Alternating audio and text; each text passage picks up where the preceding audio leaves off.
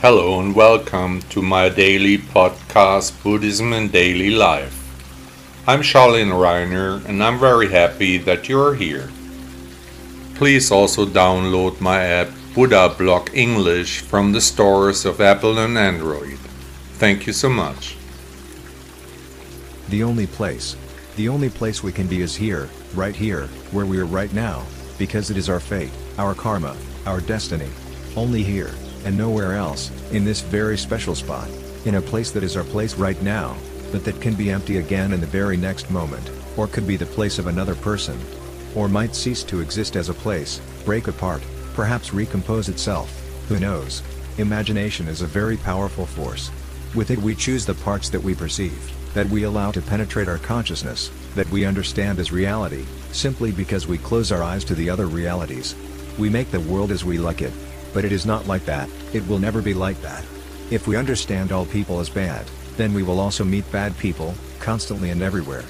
But if we cultivate a generally good conception, then we will also meet the good things, living beings and incidents, just as it pleases us. But the truth is neither good nor bad, but nothing of what we have made up, nothing of it exists. Because the perception, we have created for ourselves, the reality we do not even know, and there is also clearly more like one clarity, who still divides everything into good or bad, puts it into the said pigeonholes, does not see how things really are, remains caught in the whirlpool of wrong perceptions. It is precisely from this tension that suffering, fear and discord arise. The one who refrains from judging the various illusions, clearly advances on the way to enlightenment, because the imagination then no longer collides with reality, the disappointments do not occur. Who remains arrested in his pigeonhole thinking, he is a prisoner of himself, he can only awaken if he recognizes that even the absolute reality is an illusion, like a dream within a dream. But the one who stops fighting against all the things is very close to awakening. Who understands that everything must be an illusion of an illusion, there is no other possibility, nor can there be. Immediately after the unconditional surrender, the admission of total defeat, the cessation of fighting, we realize that even the prison does not exist, we have only fooled ourselves, rubbed up against our fate. The way is also the goal, the only place, if one lives too long in one place, too many things accumulate.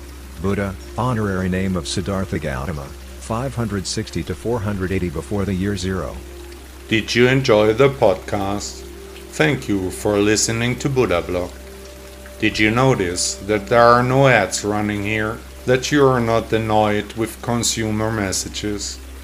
Would you like to thank the author of this blog for his work with a donation? Support me contribute to the extensive costs of this publication. Your support can help to continue the important work we are doing for Buddhism.